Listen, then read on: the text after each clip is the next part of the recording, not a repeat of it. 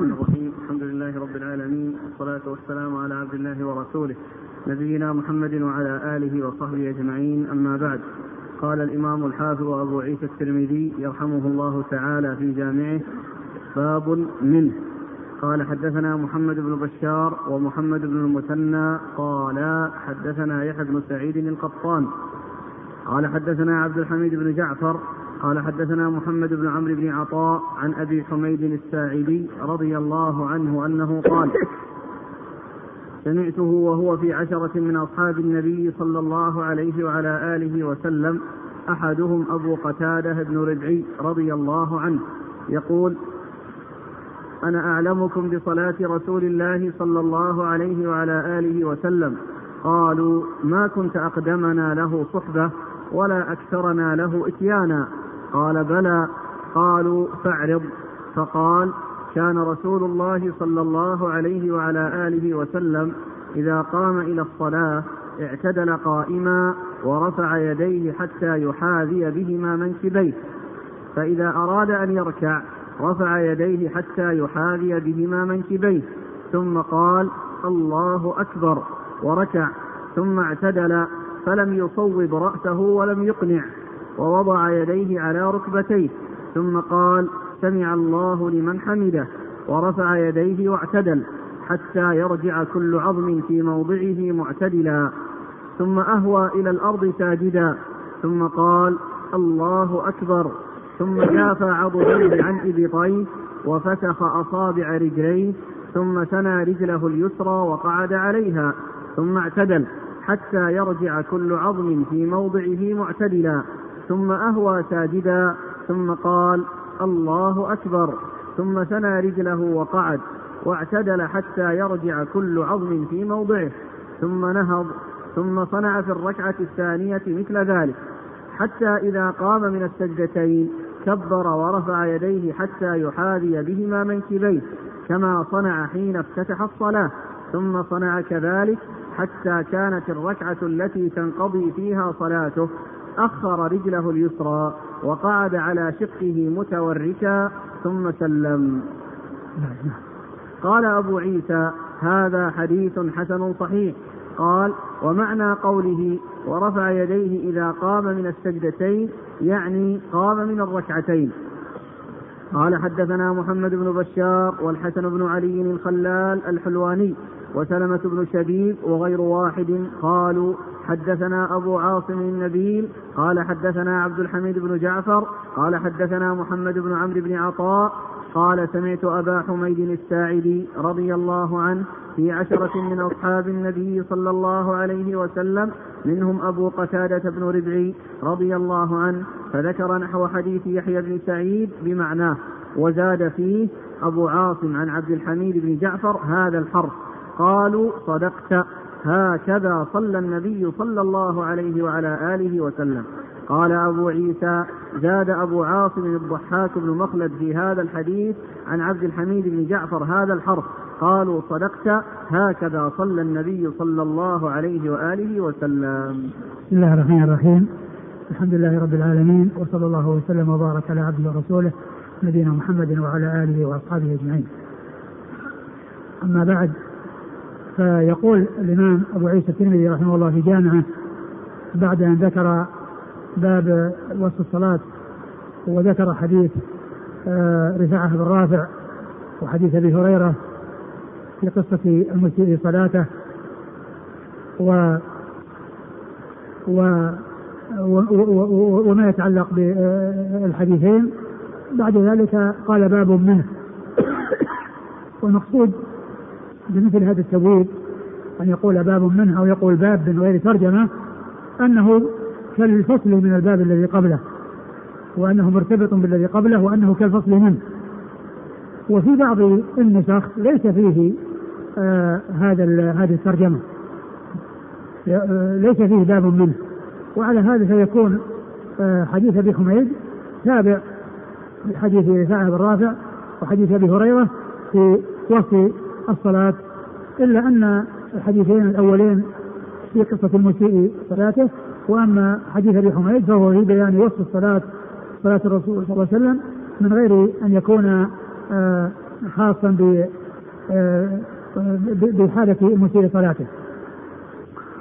و وعلى كل فهذه الترجمة في بعض النسخ غير موجودة و وفي بعضها أنها موجودة ولعل وجودها لأن الحديثين المتقدمين في قصة واحدة وفي موضوع واحد وهو قصة المسيء صلاته. وأما الحديث الثاني فإنه مستقل ليس مرتبطا بصفة آه، صفة معينة بسبب بسبب من الأسباب.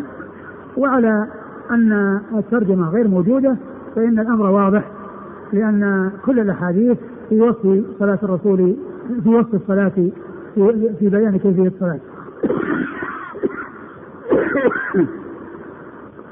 وحديث أبي حميد الساعدي رضي الله عنه يرويه محمد بن عمرو بن عطاء. وقال إنه سمع أبا حميد في عشرة من أصحاب رسول الله صلى الله عليه وسلم. يعني كان مجلس فيه عشرة من أصحاب النبي صلى الله عليه وسلم وفيهم أبو قتادة سماه من جملة الحاضرين. وأبو حميد رضي الله عنه قال إني أعلمكم بصلاة رسول الله صلى الله عليه وسلم. وأراد أن يبين لهم الشيء الذي يعلمه من صلاة النبي عليه الصلاة والسلام. فقالوا له ما كنت أقدمنا صحبة ولا أكثرنا إتيانا إليه عليه إتيانا له عليه الصلاة والسلام. ف قال يعني إن إن أنه على ما قال وأراد أن أن يبين لهم فقالوا اعرض. يعني معنى قوله اعرض يعني اعرض لنا ما عندك من وصف صلاة الرسول صلى الله عليه وسلم. فإن كان آه، مطابقا لما نعلمه صدقناك وإن كان شيئا جديدا لا نعلمه فنكون قد عرفناه منك.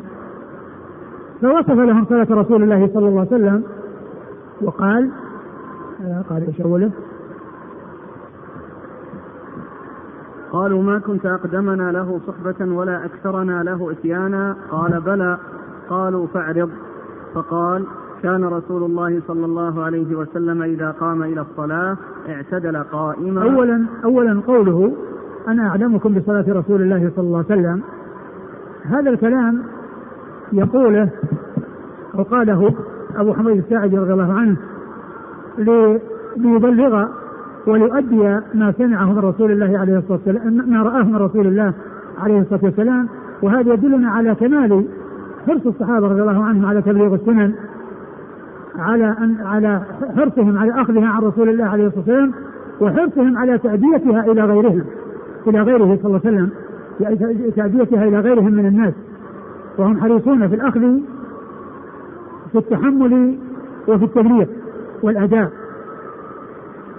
وهم حريصون على هذا وهذا. وأبو حميد قال هذا الكلام من أجل حفظ الهمم إلى معرفة ما عنده وإلى أن يستعد لمعرفة ما عنده وأن يبين أنه واثق من الشيء الذي حدث به وهو من جهة أولا يخبر بأنه واثق وأن هذا متحقق منه ومن جهة أخرى يريد أن آه، يقبل الناس وأن يقبل السامعون على معرفة ما يؤديه وما يبلغه لأنه يقول إنه أعلمهم بصلاة رسول الله صلى الله عليه وسلم. فليس المقصود من ذلك تزكية النفوس وإنما المقصود من ذلك الحرص على إبلاغ آه الناس وعلى تأدية ما يعلمونه عن رسول الله صلى الله عليه وسلم وهذا يدلنا على كمال على كمال نصح الصحابة رضي الله عنهم وعلى فضلهم ونبلهم وحرصهم على تأدية السنن التي تلقوها من رسول الله عليه الصلاة والسلام.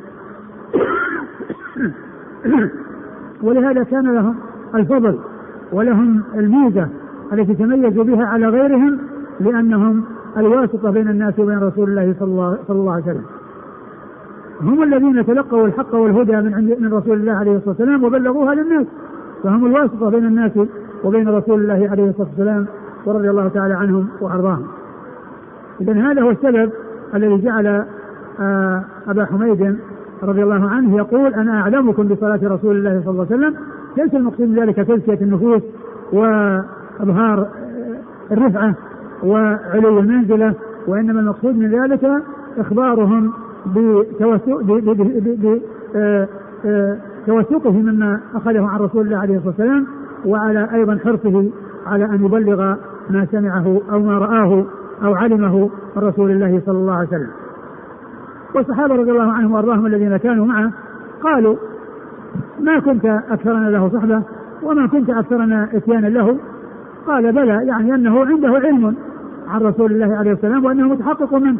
قالوا فعل. يعني هاتنا عندك هاتنا عندك. فعرض عليهم ما عنده وصدقوه ووافقوه. ولهذا جاء في طريقة عاصم النبي التي ستأتي قالوا صدقت صدقت يعني أن هذا الذي قلته نحن نعلمه من رسول الله عليه الصلاة والسلام فعلى هذا يكون الحديث كما جاء عن أبي حميد وكما أنه معلوم عن أبي حميد من ابي أبي حميد فهو أيضا معلوم للصحابة وكأنه حديث عن هؤلاء الصحابة جميعا. وكأن الحديث إنما جاء عن الصحابة جميعا لانهم صدقوه قالوا صدقت. والمصدق إنما يصدق لكونه علم بأن ما أخبر به أنه صحيح مطابق لما يعلمه. لأن قول صدقت لا يقوله من لا يعرف شيئا. وليس عنده علم. وإنما يقوله من كان عنده علم يعني كلامه صحيح مطابق لما يعلمه. وهذا مثل ما جاء في حديث جبريل. لما جاء رجل إلى الرسول صلى الله عليه وسلم وجلس وهو غير معروف لا يعرفه الناس وكان آه بشدة بياض ثيابه وسواد شعره وكونه يعني غير معروف هذا شيء من الأمور المستغربة لأن غير لأن الذي ليس من أهل البلد وقد جاء يعني يكون شائفا ويكون عليه أثر السفر وهذا ليس فيه هذه الصفات بل كان نظيف الثياب أبيض الثياب شديد البياض الثياب وشديد سواد الشعر ولا يعرفه أحد من أصحاب رسول الله صلى الله عليه وسلم. فجاء وسأل النبي عليه الصلاة والسلام عن أسئلة وهم يسمعون وكان عندما يجيبه يقول صدقت وكانوا يتعجبون من كونه يسأله ويصدقه لأن الأصل في, في, في, في الذي يصدق أنه عالم بالجواب. وهذا جاء مسترشدا وقد جاء سائلا فكيف يكون السائل ويقول صدقت؟ لأن المصدق هو الذي يعلم الجواب وكذلك الذين مع أبي حميد رضي الله عنه قالوا صدقت يعني هذا الكلام الذي قلته هو مطابق لما نعلمه عن رسول الله صلى الله عليه وسلم وعلى هذا فيكون الحديث كما أنه آه، من رواية أبي حميد وأن أنه حدث أبي حميد والصحابة صدقوه يكون كأنه بمثابة هؤلاء بمثابه حديث هؤلاء الذين صدقوه. ثم إنه بين لهم صفة صلاة رسول الله صلى الله عليه وسلم. ومن المعلوم أن النبي عليه الصلاة والسلام قال صلوا كما رأيتموني يصلي. صلوا كما رأيتموني يصلي. فكانوا يحرصون على معرفة كيفية الصلاة بمشاهدة أفعاله وكونهم ينظرون إليه وهو يصلي ويشاهدون حركاته وسكناته وأفعاله عليه الصلاة والسلام. ولهذا جاء أن أصحاب رسول الله عليه الصلاة والسلام كانوا يعرفون قراءته صلى الله عليه وسلم في الصلاة السرية باضطراب لحيته. يعرفون ذلك باضطراب لحيته لكونهم وراءه ينظرون إليه ولحيته كما هو معلوم من الجانبين لأن له يعني عوارض فكان يقرأ وتضطرب لحيته بالقراءة. يعني بتحريك الشفتين تتحرك اللحية. فكانوا من اليمين والشمال يرون لحيته صلى الله عليه وسلم تضطرب وكانوا يستدلون على قراءته في الصلاة السرية باضطراب لحيته عليه الصلاة والسلام. فكان الرسول صلى الله عليه وسلم قال صلوا كما رأيتموني يصلي والصحابة كانوا يشاهدونه ويعاينونه ويأخذون آه، الكيفية من فعله عليه الصلاة والسلام. وأبو حميد رضي الله عنه في هذا الحديث بين الكيفية من فعله وقوله عليه الصلاة والسلام. فإنه قال في أول الحديث كان رسول الله صلى الله عليه وسلم إذا قام إلى الصلاة اعتدل. إذا قام إلى الصلاة اعتدل. يعني أنه يعني يعتدل قائما ويكون قائما ويدخل في الصلاة عن قيام. وهذا يدلنا على أنه لا بد من القيام لمن كان قادرا عليه. وأن الإنسان يدخل الصلاة وهو قائم. لا يدخل فيها وهو جالس إلا إذا كان في صلاة إذا كان معذورا وكان مريضا أو كان في صلاة النافلة فيجوز أن يصلي جالسا. يجوز له أن يصلي جالسا ولكن على النصف من صلاة القائم كما ثبت في ذلك السنة عن رسول الله صلى الله عليه وسلم. أما مع القدرة فلا يجوز الإنسان أن يصلي يعني آه، آه، جالسا وهو قائم على القيام ولهذا جاء في حديث عمران بن حصين أن النبي صلى الله عليه وسلم قال صل قائما فإن لم تستطع فقاعدا فإن لم تستطع فعلى جنب. على هذا آه هذا الحديث يدل على أن النبي صلى الله عليه وسلم كان يقف ويدخل في الصلاة وهو قائم ويكون معتدلا قائما آه متهيئا للدخول في الصلاة فيكبر. وهنا ما ذكر التكبير ولكنه معلوم لأن الصلاة لا يدخل فيها إلا بالتكبير. وكان النبي عليه الصلاة والسلام يدخل فيها بالتكبير ويقول إذا كبر الإمام فكبروا. يعني معناه إذا قال الله أكبر قولوا الله أكبر وراءه. وكذلك الحديث حديث المسيء آه قال فيه فكبر. ثم اقرأ ما تيسر من القرآن. وقال عليه الصلاة والسلام تحريمها التكبير وتحريمها التسليم. فالدخول في الصلاة لا يكون إلا بالتكبير يكون بالله أكبر. ولهذا يقال لها تكبيرة الإحرام. تكبيرة هي تكبيرة الإحرام لأنه يحرم بها ما كان حلالا قبلها من الأمور المباحة كالأكل والشرب والذهاب والإياب والجلوس والقعود والكلام وما إلى ذلك من الأمور التي هي سائغة قبل أن يدخل. فإذا دخل بتكبيرة الإحرام وقال الله أكبر حرمت عليه تلك الأمور التي كانت حلالا له قبل ذلك. هنا ما ذكر التكبير ولكنه ذكر الهيئة التي يكون عليها عند التكبير. وقال إنه يرفع يديه حتى يحاذي منكبيه يرفع يديه حتى يحاذي منكبيه يعني وذلك عند التكبير كما هو معلوم لأن هذا هذا الفعل يكون مع التكبير ويكون مصاحبا للتكبير. وهذا يدل على أن رفع اليدين عند تكبيرة الإحرام أنه ثبتت فيه السنة عن رسول الله عليه الصلاة والسلام في حديث أبي حميد والصحابة صدقوه وأيدوه على ما قال وكذلك ثبت من حديث عبد الله بن عمر رضي الله تعالى عنهما أن النبي صلى الله عليه وسلم كان يعني يرفع يديه عند التكبير عند تكبيرة الإحرام. ثم إيش قال بعد هذا؟ كان رسول الله صلى الله عليه وسلم إذا قام إلى الصلاة اعتدل قائما ورفع يديه حتى يحاذي بهما منكبيه. فإذا أراد أن يركع رفع يديه حتى يحاذي بهما منكبيه. يعني آه قال أنه كان يعتدل قائما وأنه يكبر ويرفع يديه حتى يحاذي منكبيه وأنه إذا أراد أن يركع رفع أيضا يديه حتى يحاذي منكبيه وهذا يدلنا على أن هذا أيضا من المواضع التي ترفع فيها الأيدي عند التكبير. عند تكبيرة الإحرام وعند عند تكبيرة تكبير الركوع وكذلك عند القيام من الركوع. وكذلك عند القيام التشهد الأول. وكلها جاءت في حديث أبي حميد وجاءت أيضا في حديث عبد الله بن عمر رضي الله تعالى عنهم هذه الأمور أربعة. جاءت في صحيح البخاري عن عبد الله بن عمر وجاءت عن أبي حميد رضي الله تعالى عنه كما جاء في هذا الحديث أربعة مواضع. عند تكبيرة الإحرام وعند تكبيرة الركوع وعند القيام من الركوع وعند القيام من التشهد الأول. في الصلاة التي فيها تشهدان وهي الرباعية أو الثلاثية. فهذا يدلنا على ثبوت الرفع في هذه المواضع الأربعة وكلها ثابتة من حديث عبد الله بن عمر رضي الله عنهما ومن حديث أبي حميد الساعدي هذا. فإذا أراد فإذا أراد إذا أراد أن يركع رفع يديه حتى يحاذي بهما منكبيه ثم قال الله أكبر. يعني إذا أراد أن يركع رفع يديه ثم قال الله أكبر ثم قال الله أكبر وهوى إلى الركوع وهوى إلى الركوع. ولا وليس معنى قوله ثم كبر أنه إذا استقر راكعا يكبر وإنما المقصود أنه يأتي به في حال الانتقال من القيام إلى إلى الركوع. يعني يقول الله أكبر في الهيئة التي تفصل بينهما. و ولهذا قال إذا أراد إذا أراد أن يكبر إذا أراد أن يركع رفع يديه ثم قال الله أكبر يعني في حال هويه. وليس من أنه يركع ويستقر راكعا ثم يكبر أنه أنه يهوي ثم يستقر راكعا ثم يكبر وإنما التكبير عند الانتقال من القيام إلى آه إلى إلى الركوع. نعم. وركع ثم اعتدل فلم يصوب رأسه ولم يقنع. وهذا في بيان كيفية الركوع وقد وكان عليه الصلاة والسلام يعتدل في ركوعه. يعتدل في ركوعه ويطمئن في ركوعه ويجعل رأسه حيال ظهره.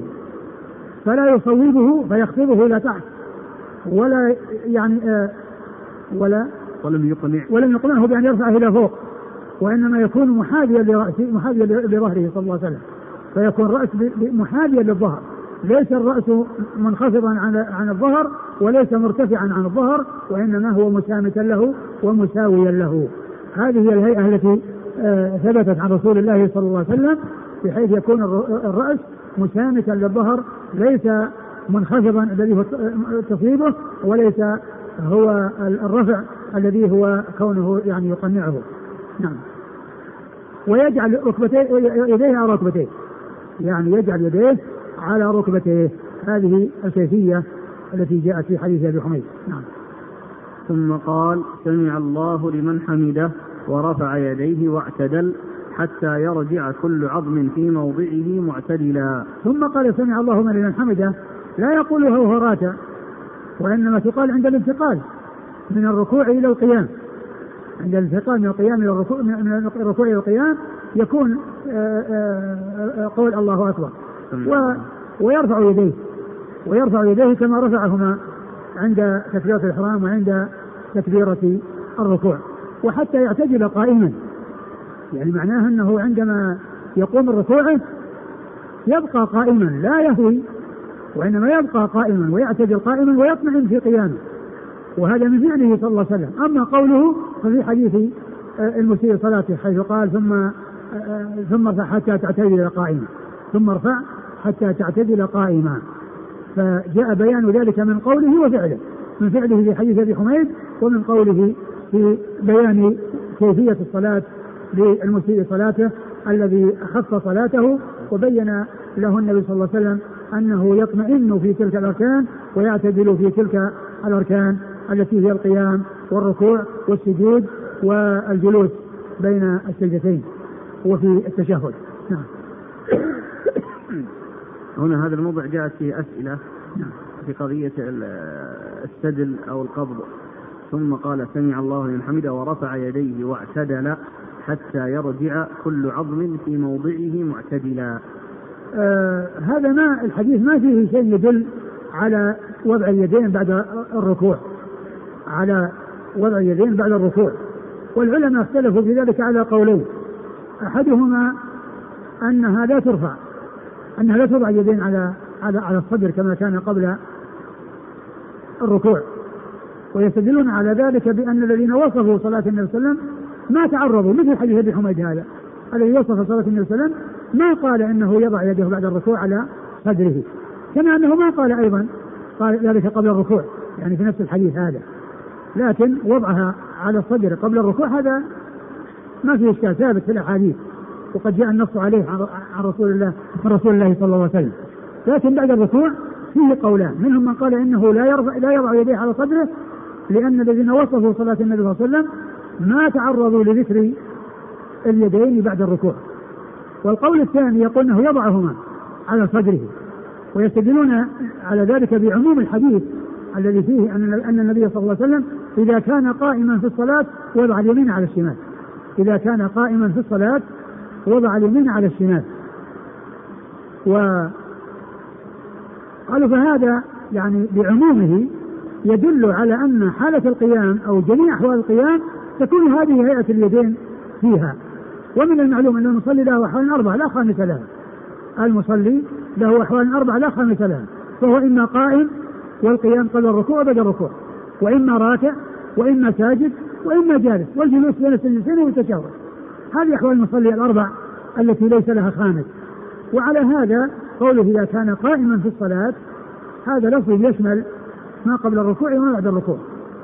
وكان شيخنا عبد الشيخ عبد بن باز رحمة الله عليه يعني آه، يحتج بهذا الحديث ويرى أنه توضع الأيدي على الصدر بعد الركوع كما كانت قبل الركوع ويستدل بهذا الحديث.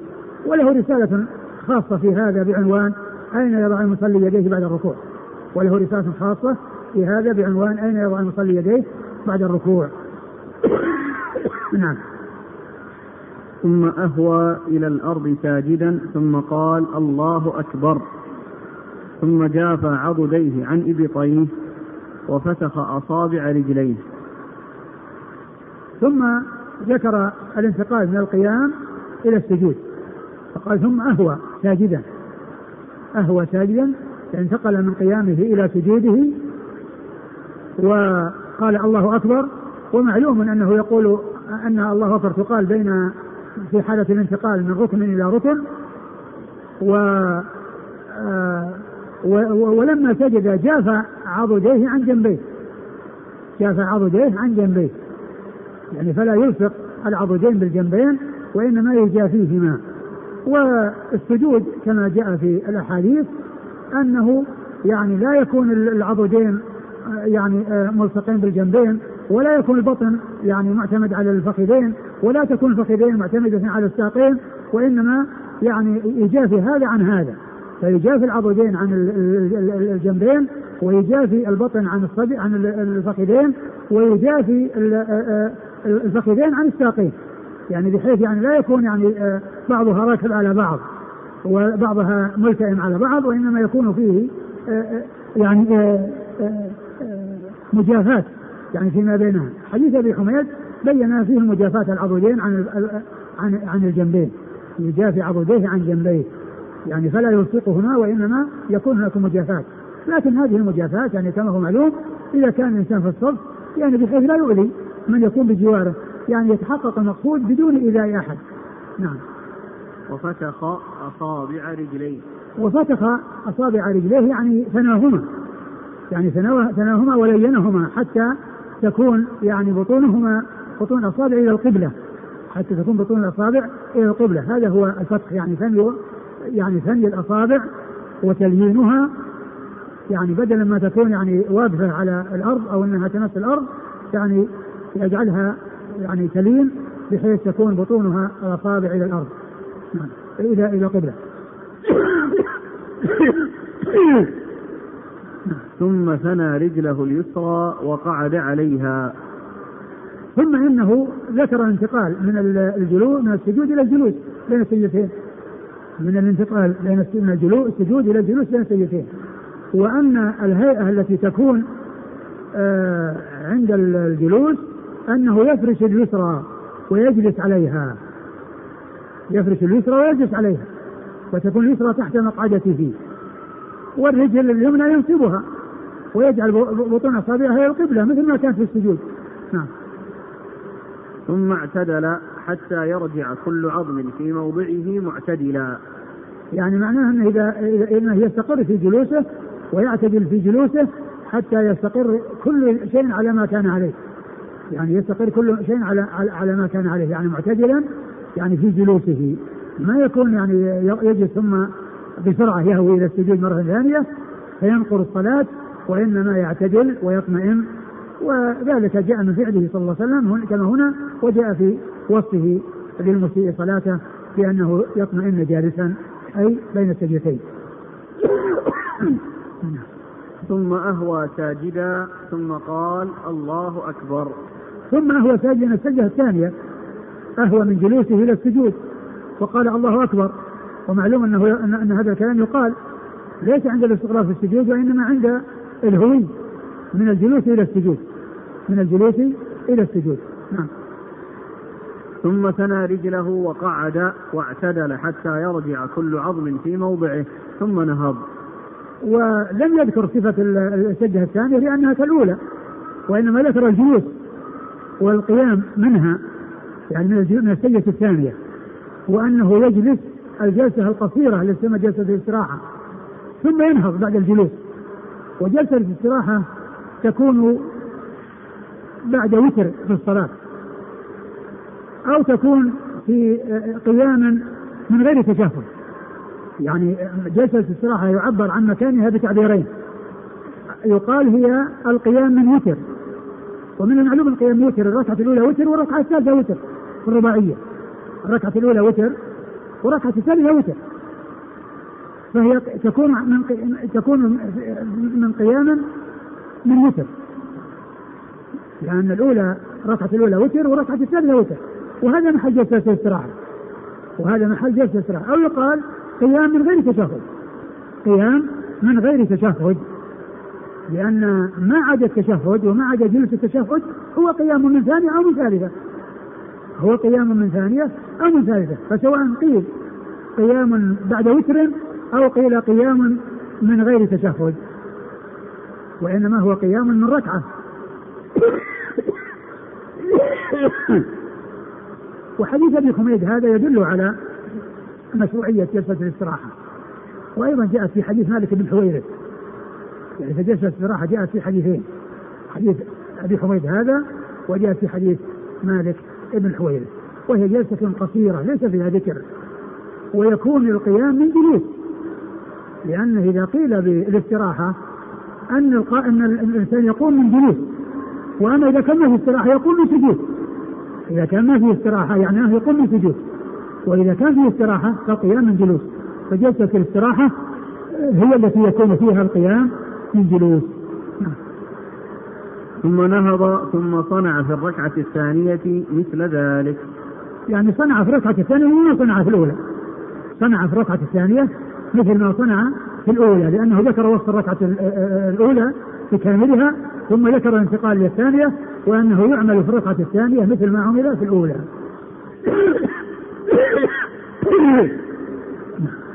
حتى إذا قام من السجدتين كبر ورفع يديه حتى يحاذي بهما منكبيه كما صنع حين افتتح الصلاة. ثم ذكر الحالة عند القيام من التشهد الثاني التشهد الأول.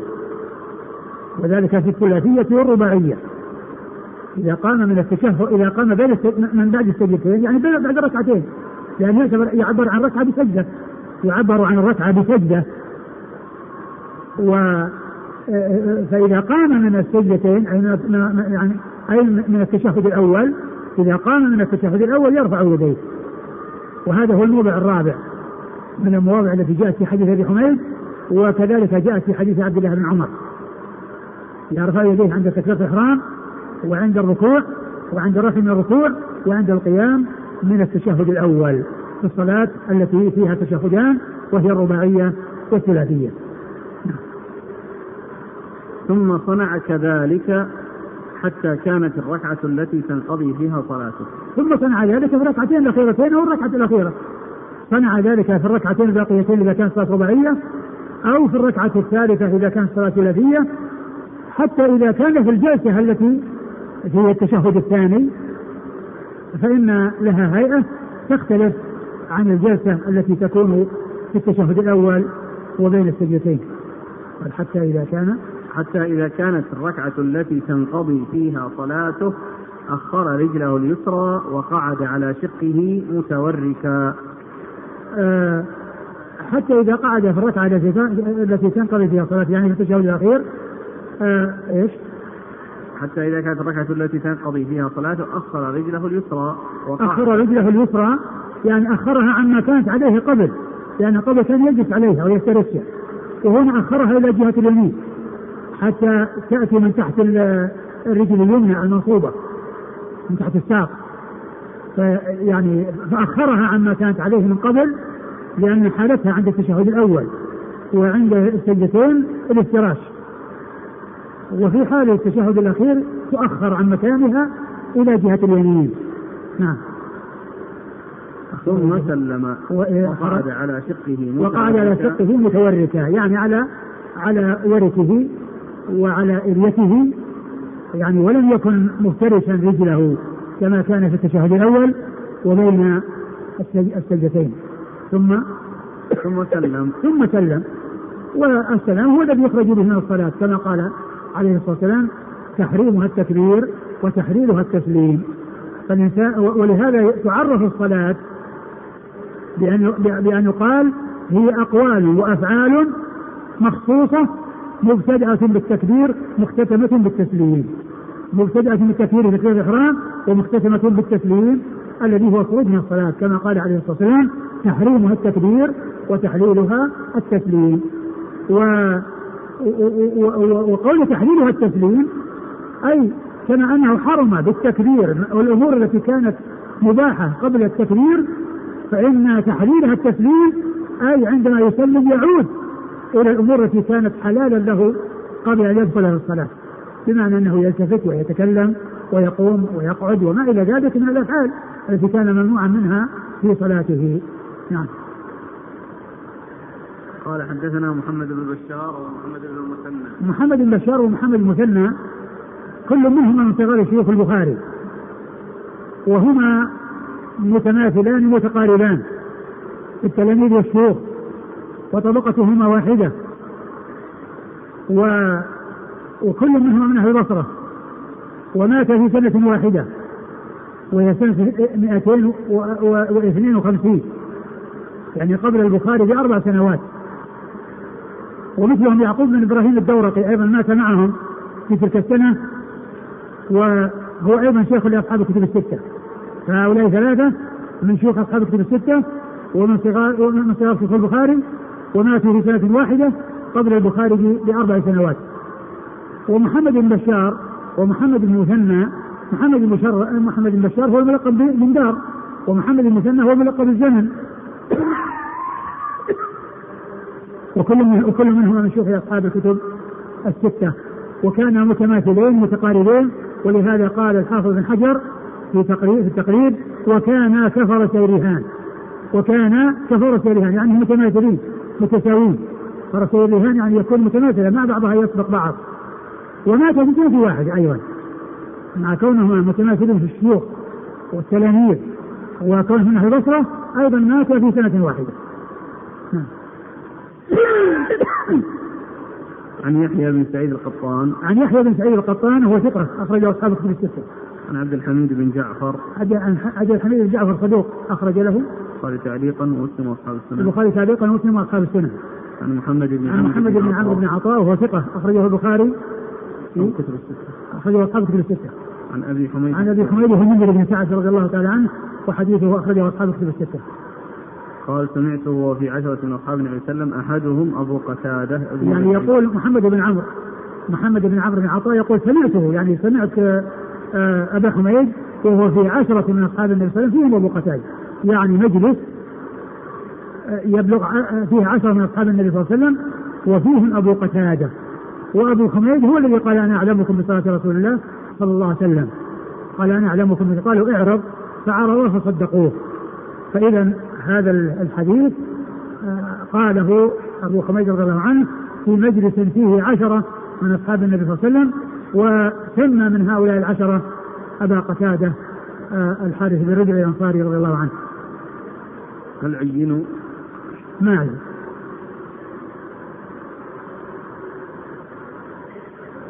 قال أبو عيسى هذا حديث حسن صحيح. قال ومعنى قوله ورفع يديه إذا قام من السجدتين يعني قام من الركعتين. يعني يبين أن المراد بالسجدتين ركعتين ويعبر عن الركعة بالسجدة. ويعبر عن الركعة بالسجدة وهذا من أمثلة ذلك. يعني من أمثلة التعبير عن الركعة بالسجدة هذا الحديث. قام من السجدتين يعني قام من الركعتين. الركعتين الأوليين يعني قام من التشهد الأول. نعم.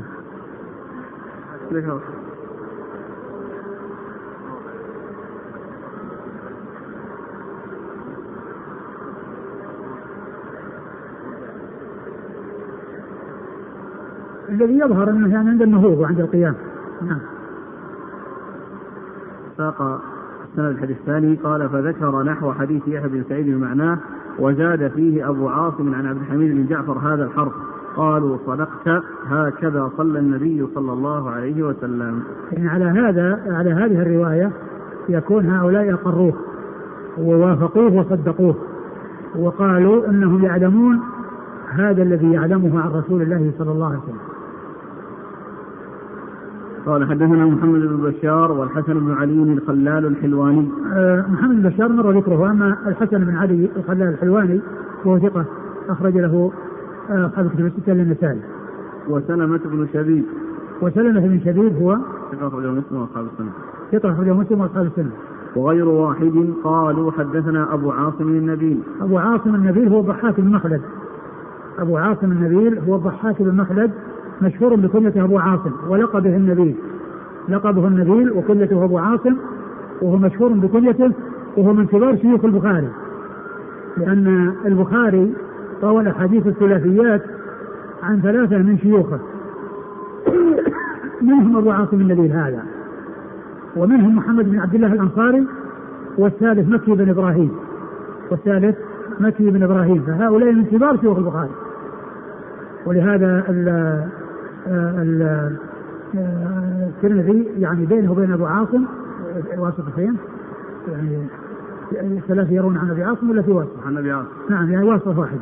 الثلاثة في طبقة واحدة يعني الترمذي يروي عنه في واسطة والبخاري يروي عنه مباشرة وهو من كبار شيوخه نعم.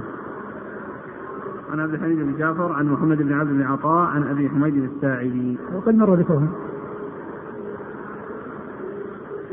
قال أبو عيسى زاد أبو عاصم الضحاك المخلد في هذا الحديث عن عبد الحميد بن جعفر هذا الحرف قالوا صدقت هكذا صلى النبي صلى الله عليه وسلم. هذا مثل الذي قبله الذي جاء تابعا للإسناد.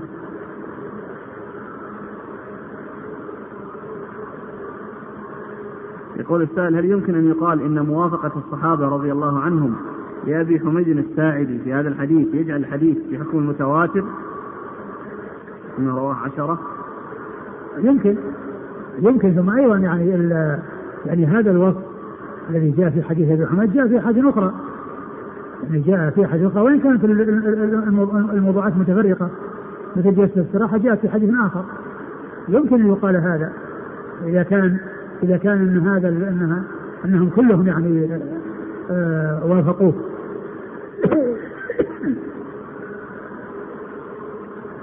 يقول حفظك الله هل يجوز أن أقول لأصدقائي أنا أعلمكم بهذه المسألة إذ أني سمعت كلاما لأهل العلم فيها وأردت أن أبلغه إياهم؟ آه الإنسان عليه أن يتواضع. وأن آه وأما أصحاب الرسول صلى الله عليه وسلم فمعلوم أنهم كانوا يفعلون ذلك من أجل أنهم شاهدوا الرسول صلى الله عليه وسلم وعرفوا ما عنده وأرادوا أن يبلغوا الناس وهذا من من من حرصهم. وأما الإنسان يعني عليه انه يحرص على التواضع وألا يقول يعني أنا أعلمكم.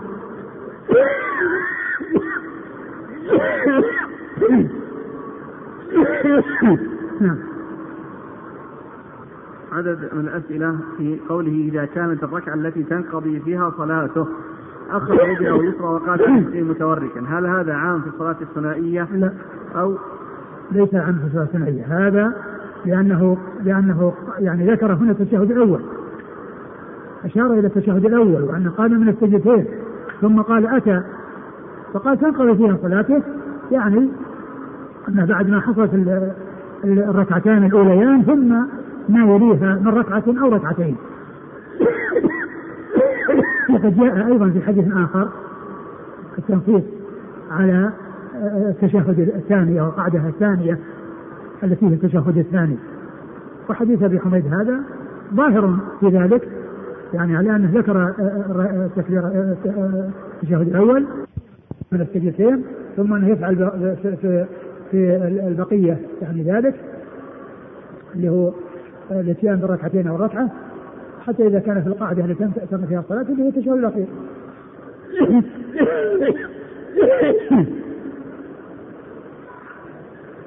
قال رحمه الله تعالى باب ما جاء في القراءة في صلاة الصبح. قال حدثنا هناد قال حدثنا وكيع عن مسعر وسفيان عن زياد بن علاقة عن عمه قطبة بن مالك رضي الله عنه أنه قال سمعت رسول الله صلى الله عليه وعلى آله وسلم يقرأ في الفجر والنخل باسقات في الركعة الأولى. ثم أورد أبو عيسى رحمه الله هذا الباب باب القراءة في صلاة الفجر. باب القراءة في صلاة الفجر. يعني ما يقرأ به بعد الفاتحة. ومعلوم أن الصلوات يشرع فيها قراءة بعد الفاتحة. وذلك في الركعات الأولى وقد جاء في بعض الأحاديث في الركعات الثانية. يعني في بعض الصلوات مثل الظهر والعصر جاء فيها ما يدل على القراءة.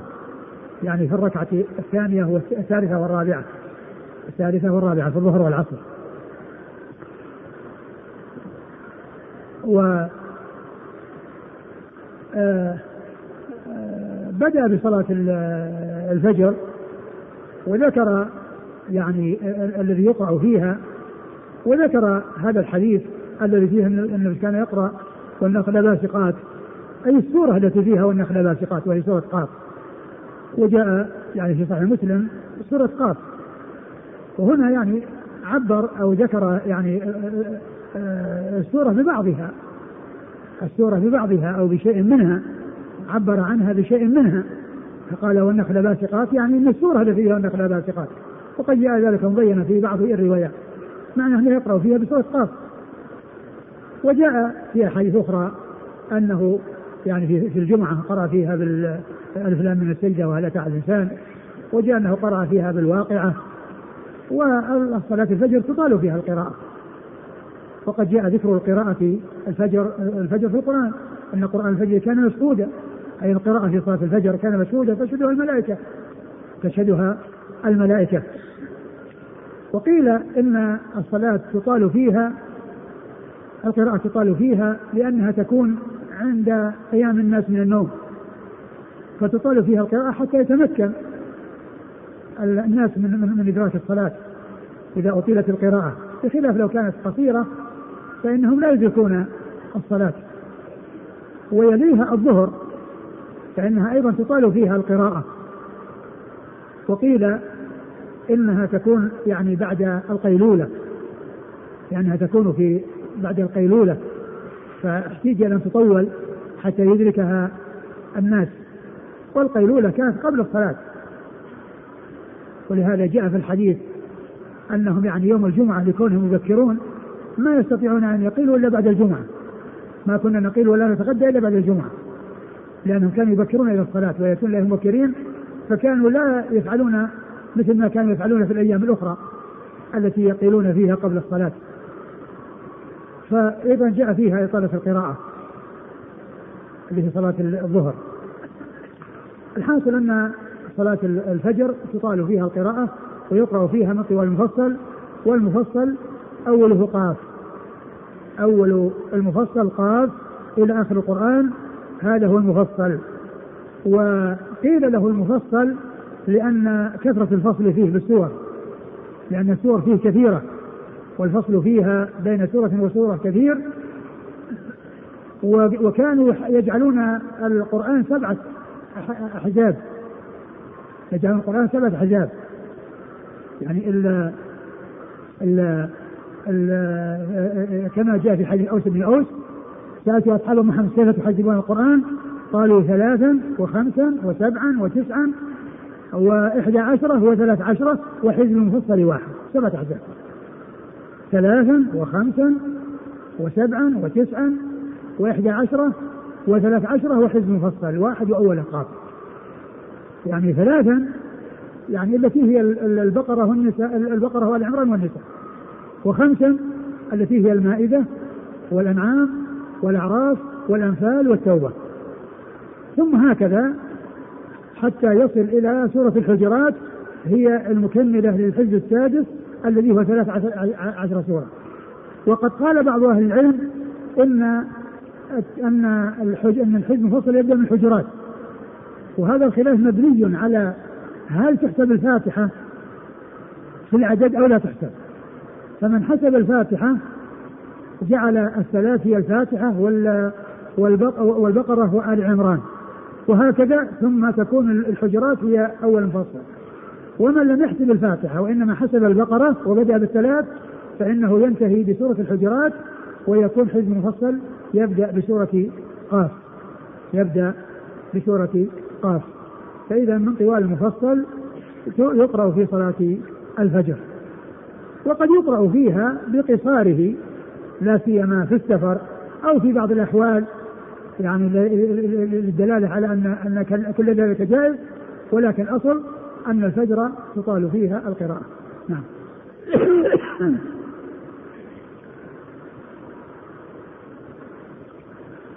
قال حدثنا هناد هناد بن السري أبو السري ثقة أخرجه البخاري في خلق افعال العباد ومسلم واصحاب السنة. عن وكيع عن وكيع بن الجراح الرؤاسي الكوفي وهو ثقة أخرجه أصحاب كتب الستة.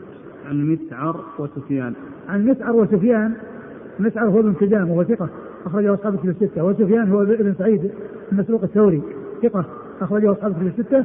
وكل من مسعر وسفيان وصف بأنه أمير المؤمنين في الحديث. مسعر بن كدام وسفيان بن ثوري كل منهما وصف بهذا الوصف أنه من أمراء المؤمنين في الحديث. نعم. عن زياد بن علاقة. عن زياد بن علاقة وهو صدوق. ثقة أخرج أصحاب الكتب وهو ثقة أخرج أصحاب الكتب الستة. عن عمه قطبة بن مالك. عن عمه قطبة بن مالك رضي الله عنه وحديثه أخرجه. البخاري في خلق أفعال العباد ومسلم والترمذي والنسائي بن ماجه. البخاري في خلق أفعال العباد ومسلم والترمذي والنسائي بن ماجه. قال وفي الباب عن عمرو بن حريث وفي الباب عن عمرو بن حريث أخرج حديثه اصحاب الكتب الستة. وجابر بن سمرة. وجابر بن سمرة اخرج حديثه اصحاب الكتب الستة. وعبد الله بن السائب. وعبد الله بن السائب أخرج حديثه. البخاري تعليقا ومسلم وأصحاب السنن. البخاري تعليقا ومسلم وأصحاب السنن. وأبي برزة. وأبي برزة الاسلمي وهو نضله بن عبيد وحديثه أخرجه أصحاب الكتب الستة. وأم سلمة. وأم سلمة ام المؤمنين هند بنت أبي أمية رضي الله عنها وحديثها اخرجها أصحاب الكتب الستة. قال أبو عيسى حديث قتيبة بن مالك حديث حسن صحيح وروي عن النبي صلى الله عليه وآله وسلم أنه قرأ في الصبح بالواقعة. وروي عن النبي صلى الله عليه وسلم أنه قرأ في الصبح بالواقعة يعني سورة الواقعة. وهذه الألفاظ التي صار النساء أبو, أبو, أبو عيسى الترمذي رحمه الله يستعملها تقول روي وروي كأنه إشارة إلى الاختصار والإشارة إلى تلك الأحاديث. و وبعضها يكون في الصحيحين أو في صحيح مسلم أو في صحيح البخاري. فلا يدل ذلك على أن هذه صيغة تمريض وأنه يريد يعني بذلك التمريض أو التوهين لتلك الأحاديث لأن منها ما هو في الصحيحين ومنها ما هو في أحدهما. ولكن لعله أراد بذلك باختصار وأن لا يطيل. نعم. وروي عنه صلى الله عليه وسلم أنه كان يقرأ في الفجر من ستين آية إلى مئة. وروي أنه كان يقرأ في الفجر من ستين آية إلى مئة. يعني يقرأ يعني بين الستين والمئة. نعم. وروي عنه أنه قرأ إذا الشمس كورت. وروي عنه أنه قرأ إذا الشمس كورت. وهذا يعني فيه يعني من أوساط المفصل. نعم. وروي عن عمر رضي الله عنه أنه كتب إلى أبي موسى رضي الله عنه أن اقرأ في الصبح بطوال المفصل. وروي عن عمر أنه كتب لأبي موسى الأشعري أن يقرأ في الصبح من طوال المفصل يعني التي هي مثل قاف و... و... وال... والواقعة. نعم. عمر. عمر بن الخطاب رضي الله عنه أمير المؤمنين ورابع الخلفاء الراشدين وثاني الخلفاء الراشدين الهادي المهديين صاحب المناقب الجمة والفضائل الكثيرة. وحديثه عند أصحاب الكتب الستة. قال أبو عيسى وعلى هذا العمل عند أهل العلم وبه قال سفيان الثوري وابن المبارك والشافعي. يعني أنهم يقرؤون من طوال المفصل. نعم. وبه قال سفيان الثوري وابن المبارك. بكل المبارك عبد الله بن المبارك المروزي ثقة أخرجه أصحاب الكتب الستة. والشافعي. والشافعي محمد بن الشافعي أحد أصحاب المذاهب الأربعة المشهورة من مذاهب السنة وحديثه أخرجه البخاري. تعليقا تعليقا؟ تعليقا؟ نعم. نعم. وأصحاب السنة. وأصحاب السنة. قال رحمه الله تعالى باب ما جاء في القراءة في الظهر والعصر. قال حدثنا أحمد بن منيع قال حدثنا يزيد بن هارون قال أخبرنا حماد بن سلمة عن سماك بن حرب عن جابر بن سمرة رضي الله عنه أن رسول الله صلى الله عليه وعلى آله وسلم كان يقرأ في الظهر والعصر بالسماء ذات البروج والسماء والطارق وشبههما. ثم ورد باب ما جاء في ما يقرأ في صلاة الظهر والعصر.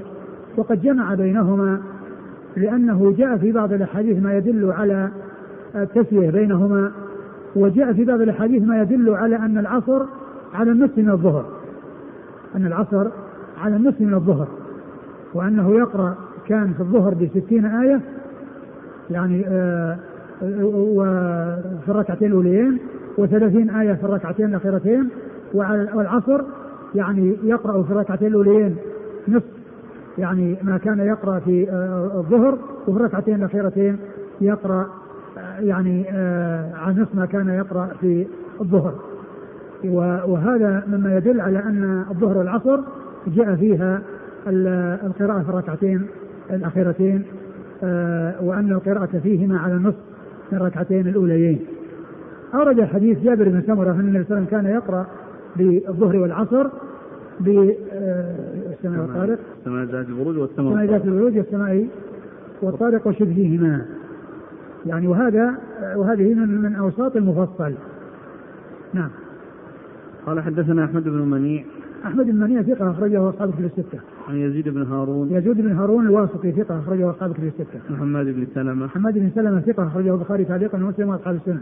عن سماك بن حرب. عن سماك بن حرب صدوق أخرجه البخاري تعليقا ومسلم وأصحاب السنة. عن جابر بن سمرة. عن جابر بن سمرة رضي الله عنه حديث أخرجه أصحاب كتب الستة.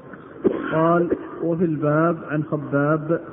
وفي الباب عن خباب بن الأرت وحديثه أصحاب الكتب الستة. أخرج أصحاب الكتب الستة. وأبي سعيد. وأبي سعيد الخدري سعد بن مالك بن سنان أحد السبعة المعروفين بكثرة الحديث عن النبي صلى الله عليه وسلم. وأبي قتادة. وأبي قتادة الحارث بن ربعي أخرج حديث أصحاب الكتب الستة. وزيد بن ثابت. وزيد بن ثابت أخرج حديث أصحاب الكتب الستة. والبراء بن عازب. والبراء بن عازب رضي الله عنهما أخرج حديث أصحاب الكتب الستة. قال أبو عيسى حديث جابر بن سمرة حديث حسن صحيح وقد روي عن النبي صلى الله عليه وآله وسلم أنه قرأ في الظهر قدر تنزيل السجدة يعني وروي عنه أنه قرأ في الظهر قدر تنزيل السجدة. ألف لام تنزيل السجدة. ألف لام تنزيل السجدة التي كان يقرأ فيها بالفجر ويقرأ معها الإنسان. قال أنه قرأ بالظهر بقدر ألف لام السجدة. وهذا يدل على القراءة من طوال المفصل. مثل هذه الألفاظ الآن قرأ تنزيل السجدة. مر معنا قرأ الواقع قرأ قاف. هل المراد بها يقسمها بالركعتين أو الركعة الواحدة بس؟ يقرأ السورة دي. آه الذي يبدو أنها أنه إذا كان ما في ذكر يعني هذا أنها تقسم. أنها تقسم مثل ما جاء في الأعراف أنه قسمها.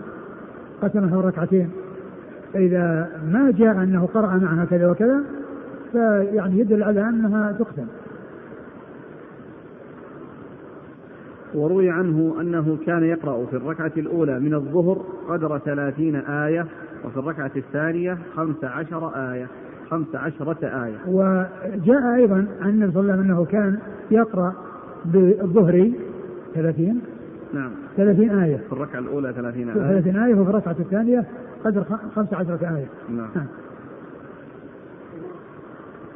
وروي عن عمر رضي الله عنه أنه كتب إلى أبي موسى رضي الله عنه أن اقرأ في الظهر بأوساط المفصل. وأيضا يعني عمر رضي الله عنه كتب إلى موسى أن اقرأ في الظهر بأوساط المفصل. وهناك يعني في الفجر قال بطوال المفصل وهنا قال بأوساط المفصل. ومن أوساط المفصل آه، السماء ذات البروج والسماء والطارق ورأى بعض أهل العلم أن القراءة في صلاة العصر كنحو القراءة في صلاة المغرب يقرأ باتصال المفصل. صلاة العصر جاء فيها أنها على النصف من الظهر في بعض الروايات وجاء أنها تساوي الظهر كما جاء في الحديث الأول حديث جابر بن سمرة الذي فيه أنه كان يقرأ في الظهر والعصر بالسنة ذات البروج والسنة والطرق وشبههما يعني من أوساط المفصل. ورأى بعض أهل العلم أنه يقرأ بالعصر من قصار المفصل كالمغرب نعم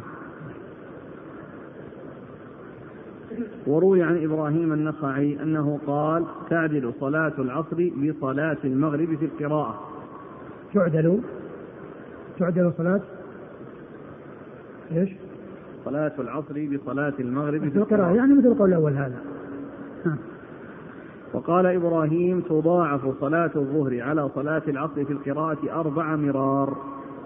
أه وقال إبراهيم النخعي تضاعف صلاة العصر الظهر على العصر أربع مرار.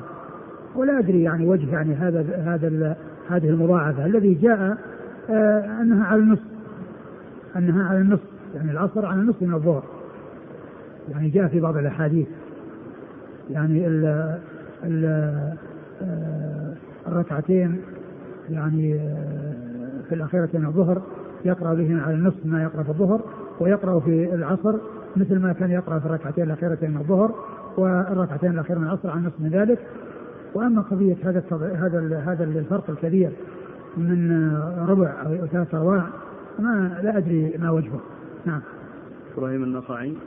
إبراهيم النخعي إبراهيم بن يزيد بن قيس النخعي هو ثقة فقيه. آه، معروف بالفقه. وعندما يأتي في كتب الفقه إبراهيم غير مسمى أو كذلك في شروح الحديث إبراهيم غير مسمى فإنه ينصرف إلى إبراهيم النخعي. ينصرف إلى إبراهيم النخعي. نعم. انتهى الباب؟ وش بعده؟ باب ما جاء في القراءة في المغرب. والله تعالى أعلم وصلى الله وسلم وبارك على نبينا محمد وعلى آله واصحابه أجمعين. جزاكم الله خيرا. بارك الله فيكم ونفعنا الله ما قلتم.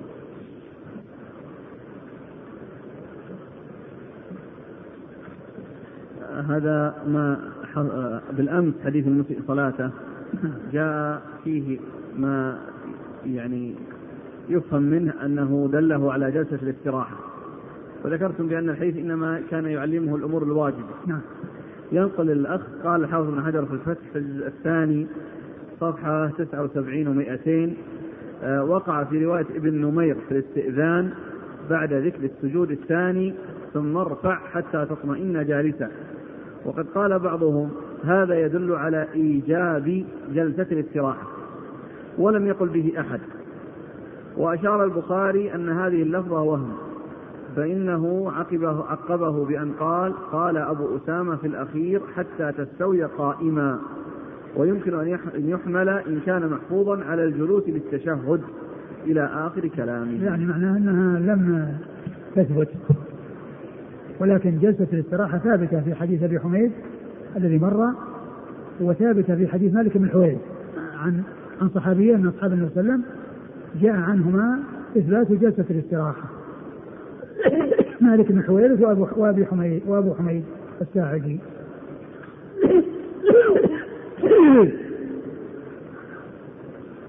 هذا سؤال عن هل يجوز قبض اليد اليمنى بين السجدتين؟ فقد قال به الشيخ محمد بن عثيمين وقال أنه جزم به ابن القيم في الزاد. والله الذي يظهر أن القبض إنما يكون في التشهد الأول والثاني دون ما بين السجدتين. يقول أحسن الله إليك سمعنا من فضيلتكم أنه لا يشرع الاستغفار ولا التهليل بعد الصلوات النافلة. وكذلك قلتم بأن القصد من الاستغفار هو لأجل النقص أو التقصير الذي يقع أثناء الصلاة. ولا شك أن ذلك يقع حتى في النوافل بل هي أولى بوقوع النقص من الفرض. فما توجيهكم في هذه المسألة؟ قضية الاستغفار كما هو معلوم يعني جاء بعد الفرائض وجاء بعد الحج جاء بعد الصلاة وجاء بعد الحج. و ولم يأتي ولا نعلم شيء يدل على وليس المقصود من ذلك ان ان ان, أن المعتبر هو التعليل حتى يقاس هذا على هذا وإنما يعني جاء بعد الفرائض أنه يستغفر وانه يؤتى بهذا الذكر لكن ما جاء هذا بعد النوافل. ما جاء هذا بعد النوافل. النوافل ما جاء بعد هذا الشيء الذي هو ذكر آه اللهم السلام والحسان تبارك يا جلال الاكرام هذا ما جاء إلا في الفرائض. ولا نعلم يعني يعني آه شيء يدل على أنه يؤتى به في النوافل.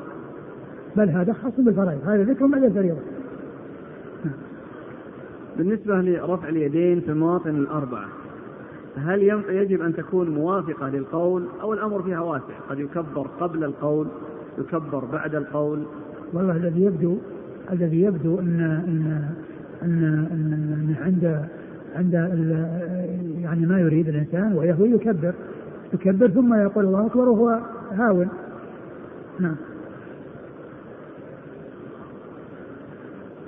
لكن لا يلزم أن تكون اليدين يعني مصاحبة للتكبير للتكبير لأن التكبير كما ينتج يكون في حال الهوي. وأما ذاك يكبر ثم يهوي. ما يعني يهوي ويديه مرفوعتين. نعم. يقول ورد عن النبي صلى الله عليه وسلم أنه قرأ في صلاة الفجر بالزلزلة نعم. في الركعتين. نعم. هل داود أقول جاء في سنة أبي داود مر بنا هل فعلهما سنة أم لبيان الجواز؟ الذي يبدو لبيان الجواز وأن ذلك جائز ولو فعله الإنسان يعني في بعض الأحيان حتى يعني يبين للناس الذي ورد عن الرسول صلى الله عليه وسلم يعني آه، فهذا آه، طيب هل يشرع رفع اليدين مع التكبير في غير المواضع الأربعة مثل بين السجدتين؟